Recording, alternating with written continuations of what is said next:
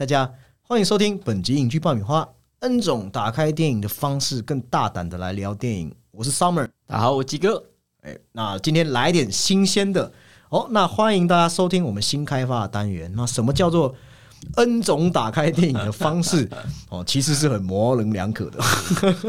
对，但却又有一个我们希望能带给听众的一个大方向原则。简单来说，在这个单元中，我们并不执着于剧情的复盘，也不会把重点放在解析，更希望是通过不同审美和多角度的讨论。那最好我和鸡哥可以因为各自不同论点来吵一架啊？没有啊，开玩笑的。说就是有一些片，就是他哎，我觉得就是没有被看到的，嗯，对，是被埋没的。对，应该是说，如果有一点观点上的交锋会更好，那借此可以来增添大家观看电影的乐趣，来打开更多重的视野。那必须说在前提一件事情是，也只有今天这一集才来讲啊，大家不用担心，之后点开来都不会再讲了啊。在关乎审美这件这个概念哦，我们说真知灼见这种形而上的反思上面，我觉得有一个很简单很好懂的道理，就是任何审美它其实都是个体的，都是特异的，但是它在最根基处其实。还是有必然要求的一种最先天的普遍性。我讲的再清楚一点的意思就是说，当你判断一部电影是好电影时，你也最本能会去要求所有人认同它还是一部好电影。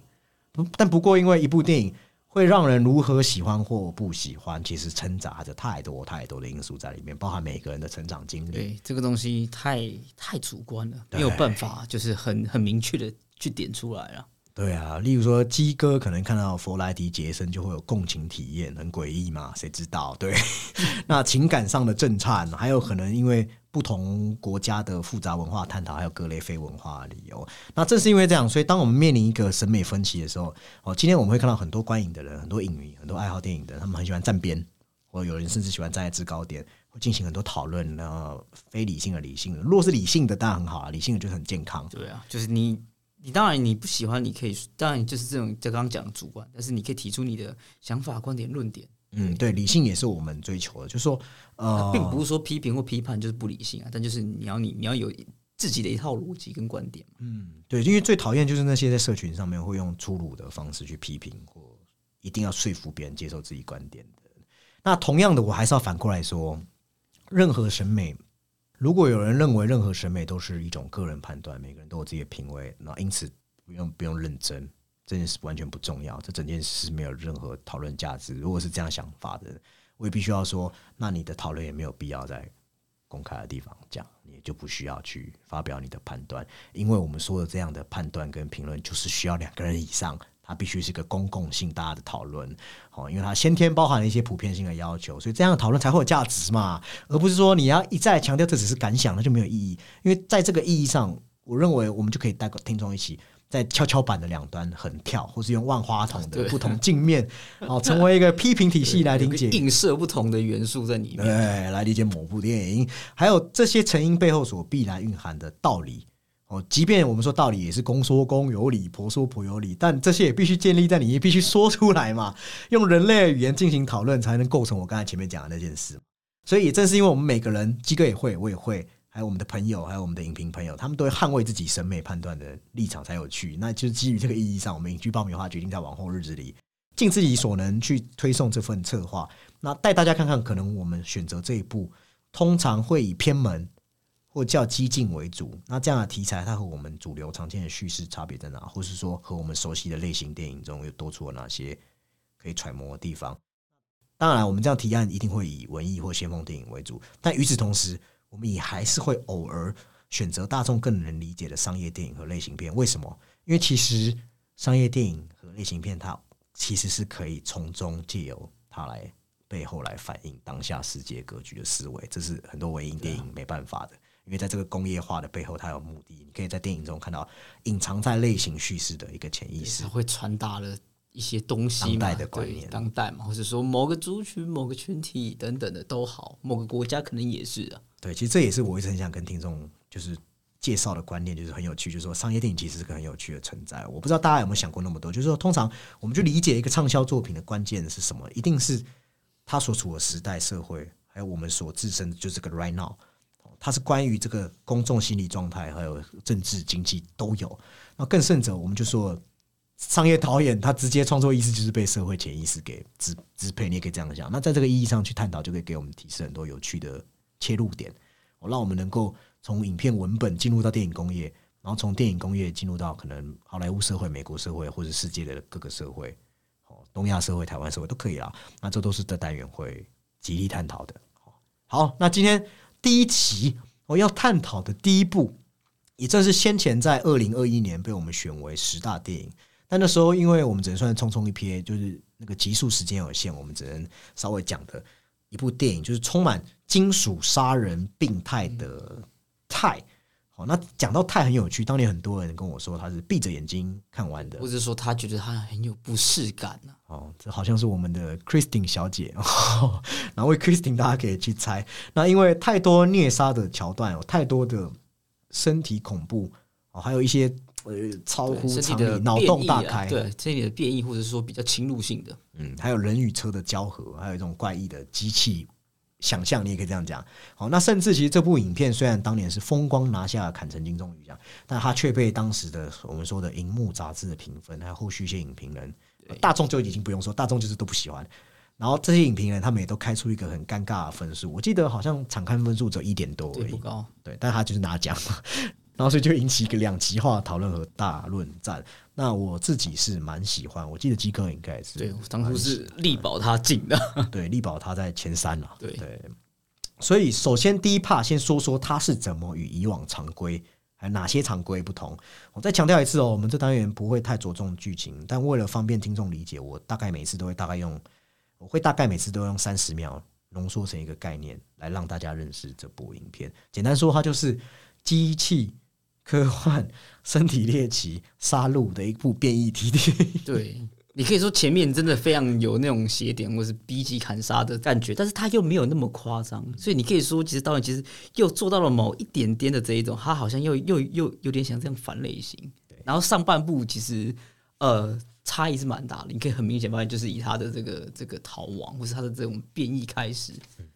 他就借一个金属改造女叫 Alessia 的杀戮来探讨。其实我就觉得他是在探讨有一个隐隐约约主题，就是男女性气质和男女权。对，而且这种东西，它的这个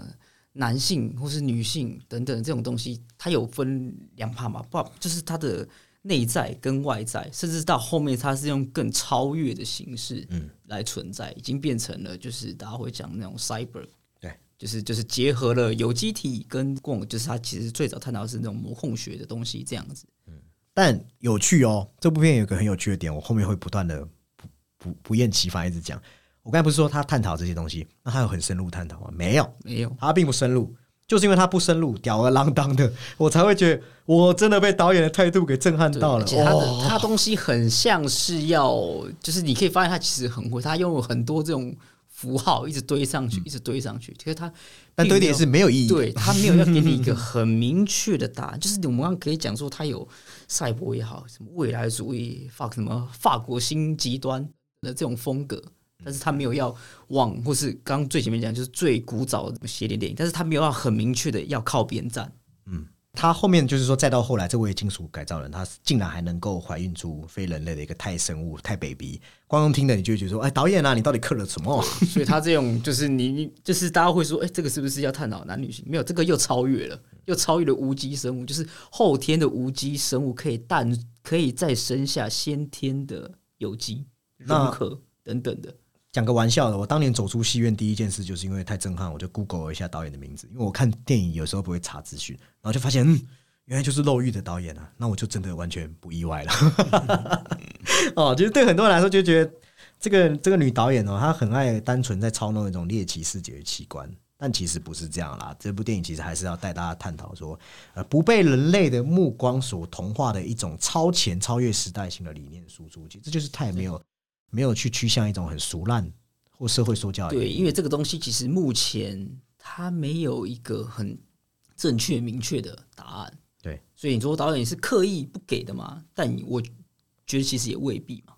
它没有成为一个纯粹的杀戮，也没有成为一部所谓踩男性捧女性、踩女性捧男性的一个女权主义电影。我甚至给这部电影一个专有名词，它叫做无标签电影。哦，即便一开始我们一定会被这部电影设计的一位，你光从长相你就会觉得很特殊的主角给吸引，因为导演他刻意找了一位宛服雌雄同体、两面气质都拥有的一个 model 来担纲这重要灵魂人物。那一开始就是觉得说这是一台杀人机器的一个女性，她的一些行为都是非人的，对很酷哦就是哦。很多大家会说他就是缺乏动机，但你要一开始想，他小时候的那个手术就已经让他可已经是非人了。嗯这样的角度可能你会比较好接受。但是你说她是这样的女性杀人机器，她却不是 Kill Bill 的女性形象，她反而是一种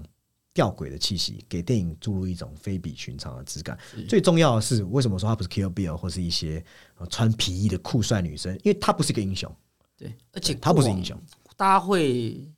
可以想，就是你说 Q B 那种都是女性受到可能呃男生的压迫的压迫，真的，他们要有理由，要有动机反抗。可是很少有一个女性杀手会像，就是那一种，就是你知道，就是无端杀人的这种，就是他没有逻辑，嗯，你甚至没有动机这样子对，等等的。就 Alicia，她其实不是只有残杀男人，她也没有被任何理念驱动，对她就是个怪物。哦，换句话说，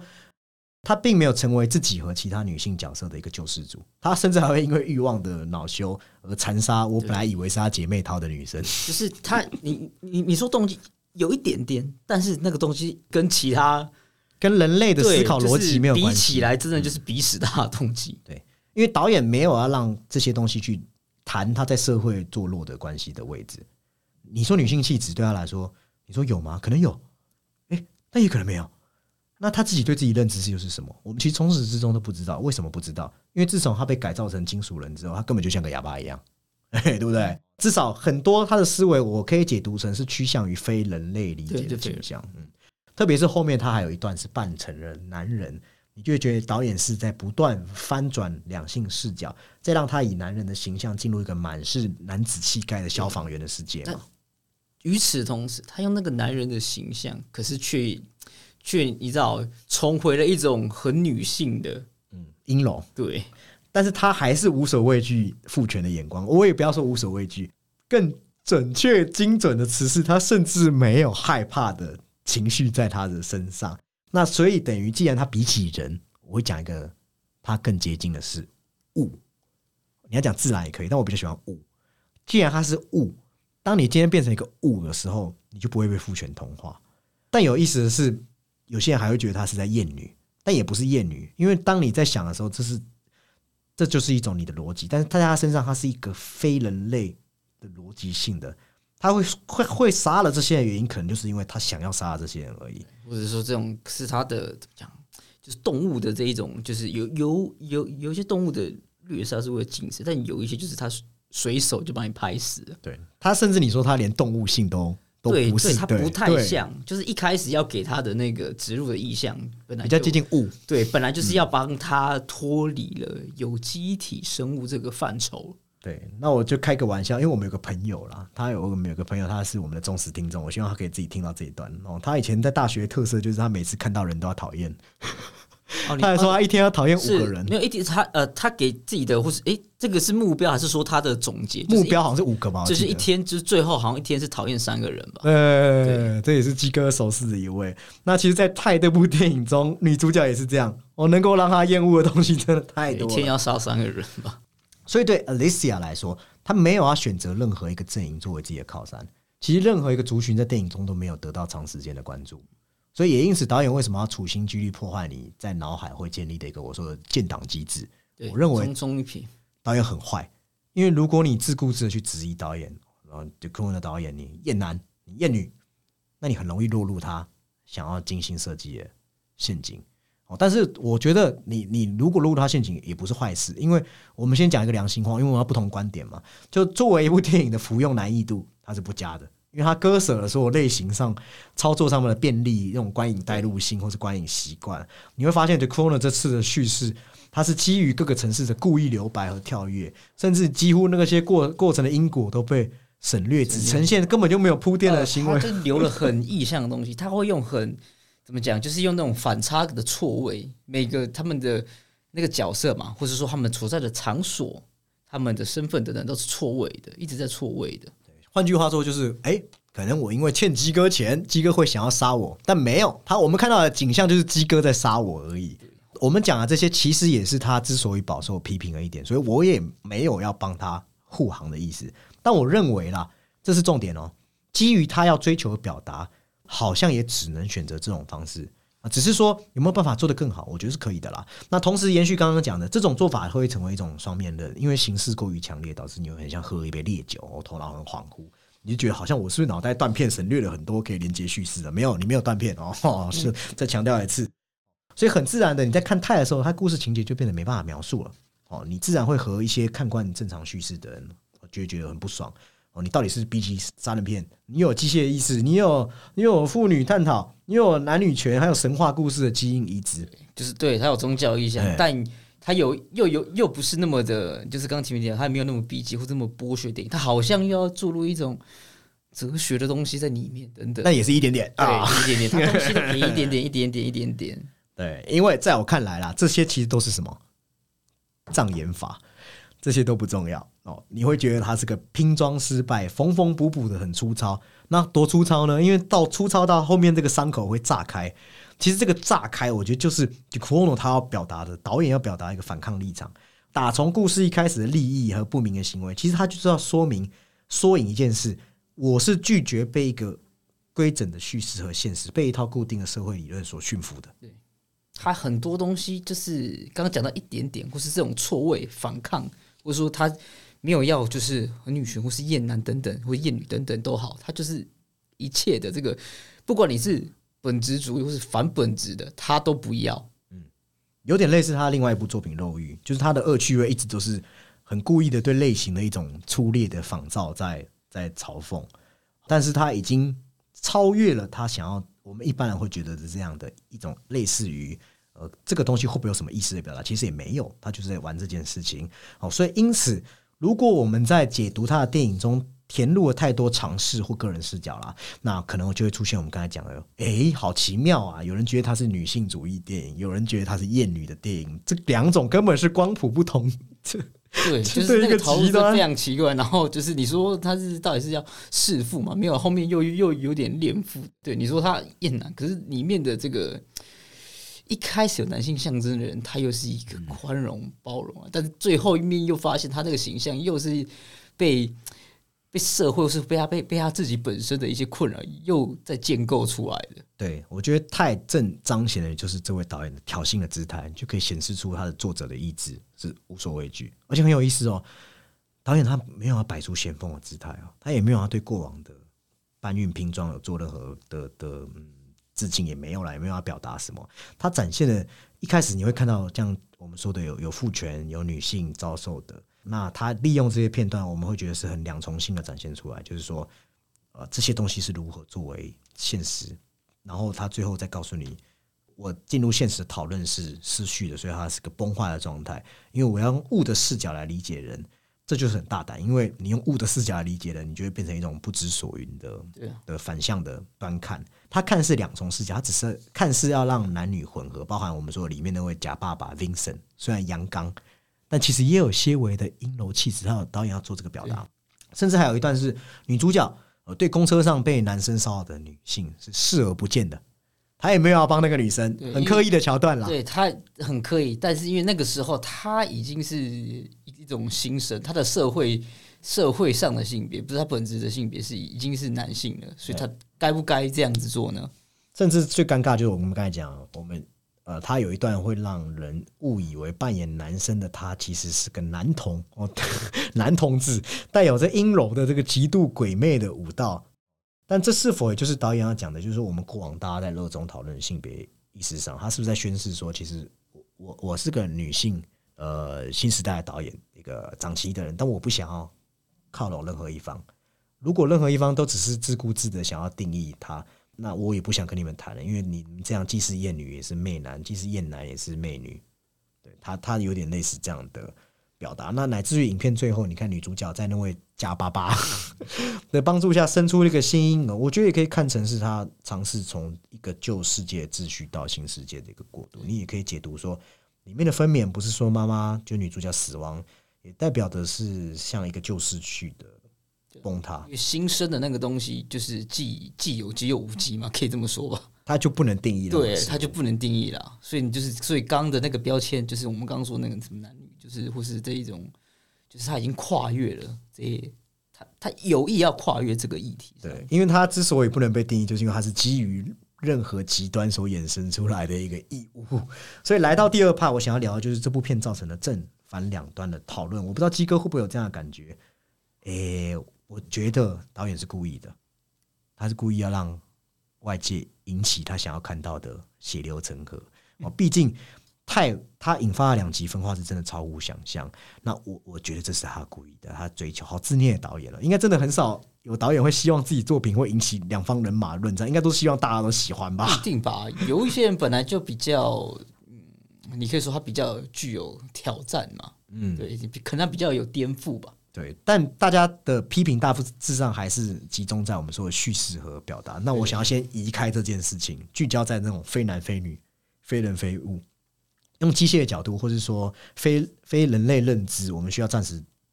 跳脱，才可以正视到我们很多人类自以为自己在进行的分类。我猜了，导演也才是想要以这样一个很特殊的存在去瓦解本来我们大众共有的一种普遍的模式。那当然，很多人会注专注在这部片的奇观也无可厚非，甚至会把这部片所追求的误认成一种新颖的噱头。呃，因为电影中确实很大胆，它无视伦理，然后很多人就会说啦，就会骂了，哎呀。这部片目的不就是要消解道德啊？这也没什么啊！国外乃至整个欧洲一向不缺这些啊，杀人、做爱啊、弑父恋母都有啊！你怎么导演就觉得大胆就可以当那个标榜？难道你要标榜我就应该买单吗？批评的声音大概是长这样啦，或是讲他的那个吧，逻辑上的问题，或是说觉得他在消费消费一种猎奇，然后满足大众的这种追求，这种刺激的感觉，却缺乏了某种内核。但我的主要是他他的一些批评来源。对，但我的观点是我们当然可以去抨击泰的很多表达其实不够新潮的嘛。不只不够新潮，他后面给出一个东西，其实又回到一种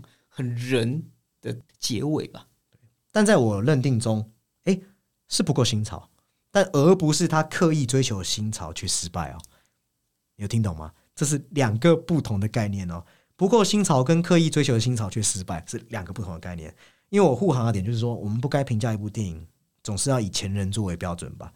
那这样不是对一百年后的电影 超级不公平？我的意思就是说，即使啊，他在表达上面他真的借鉴了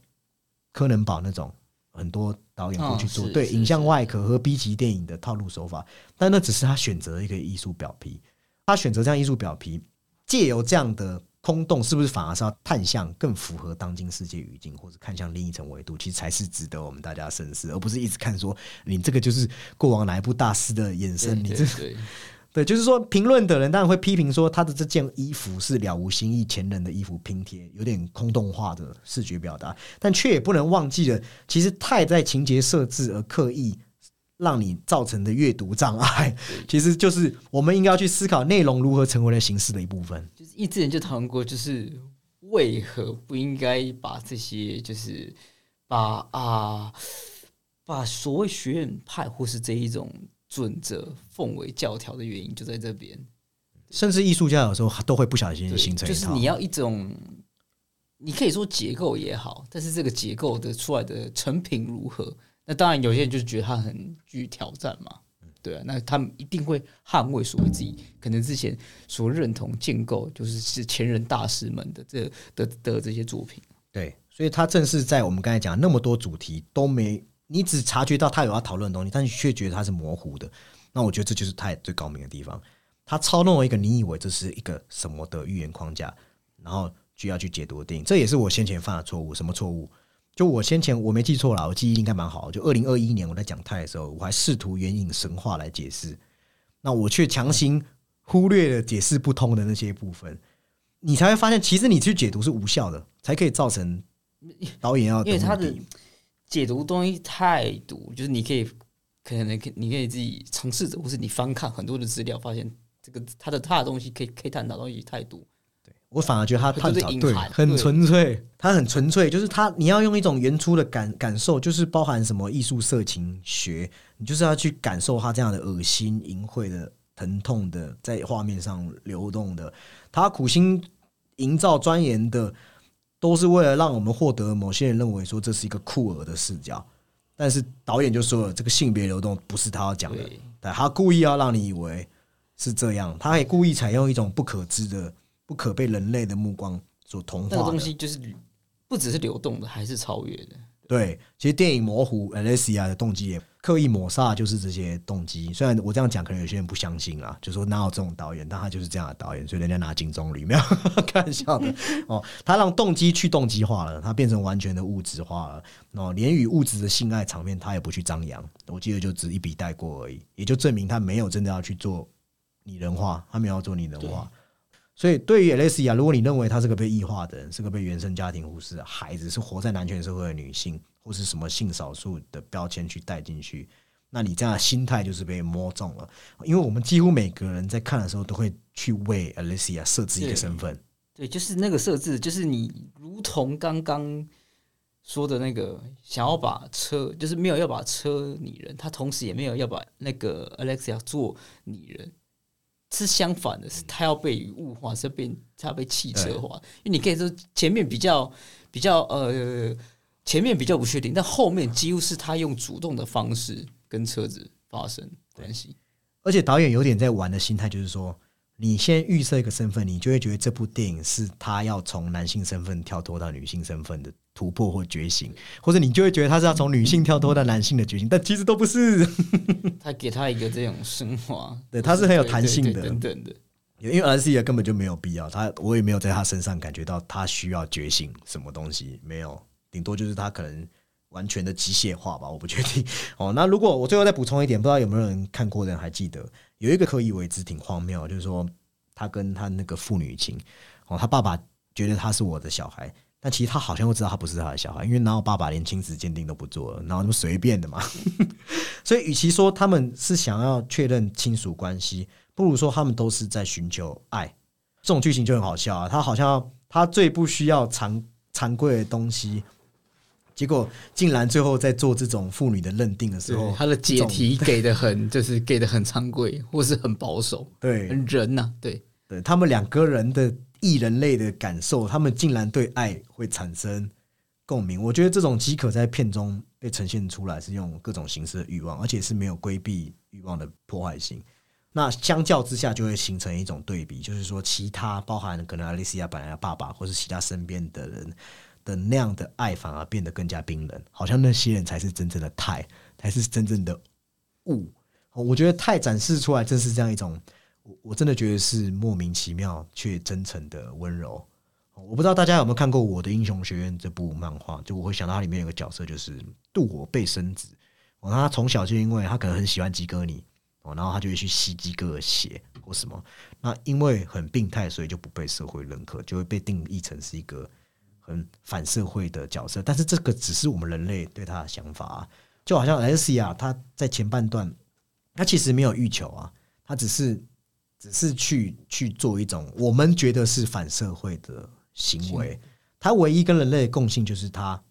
还是会希望得到爱。电影告诉你，大家都需要爱，Alessia 也是需要爱。好，所以我觉得 Decono 他做了很好的事情，就是他还是有着力在情感，就是他探索了这两个怪胎之间的一个奇怪关系，但是是很异度的探索，而且这种探索其实是很浪漫的，他跳跃的可以参照或者可以限制他的框架。对，那个纽带是很奇妙的，他好像又超越了家庭关系的一种爱。对，好像没有内在逻辑的感觉。对他后面已经就是，这到底是什么样的爱，会是这是以这样的形态？对，他是一开始你会觉得那个他只是觉得他要代替他儿子嘛？对，可是后面你你可以知道，他早早就知道了，那是出于什么？他好像是要用他能够尽所所能想到的最特殊的方式来讲述这个性别这个词在我们的定义上面，这不是双重的，也不是三重的啊，甚至是一个他告诉你的就是这些词汇跟我的电影一样，都不应该要被标签化。那如同 Alessia 这个主角一样，但这个世界真的可以这样吗？看起来电影最后回答你啊，注定会是一个死胎。我觉得那个东西跟死胎没什么两样了，它是一个各种想法所扭曲出来的一个不知所所云的物体。好，那我们今天哦，对于这样的讨论方式，不知道大家还适应吗？我也非常欢迎，就是大家如果觉得说，哎、我们探讨这个东西真的太有意思了，那也真的要去亲自看过一遍然后听看过一遍之后再来听我们讲，可能就觉得诶更有意思 哦。那或是说，我们可能通常会探讨个两三个视角。那如果你也觉得你还有不同的视角，我真的很欢迎大家一起来讨论。哦，那如果你在这 N 种打开电影的方式有觉得符合我们这个利益的，你也可以推荐电影给我们。那如果你也喜欢我们这个单元，或者喜欢我们平常的节目，或喜欢我们两个主持人，那也欢迎到 Apple Podcast 或 Spotify Podcast 帮我们留下五星评论。那我们本期的讨论这边告一段落，拜拜。拜拜。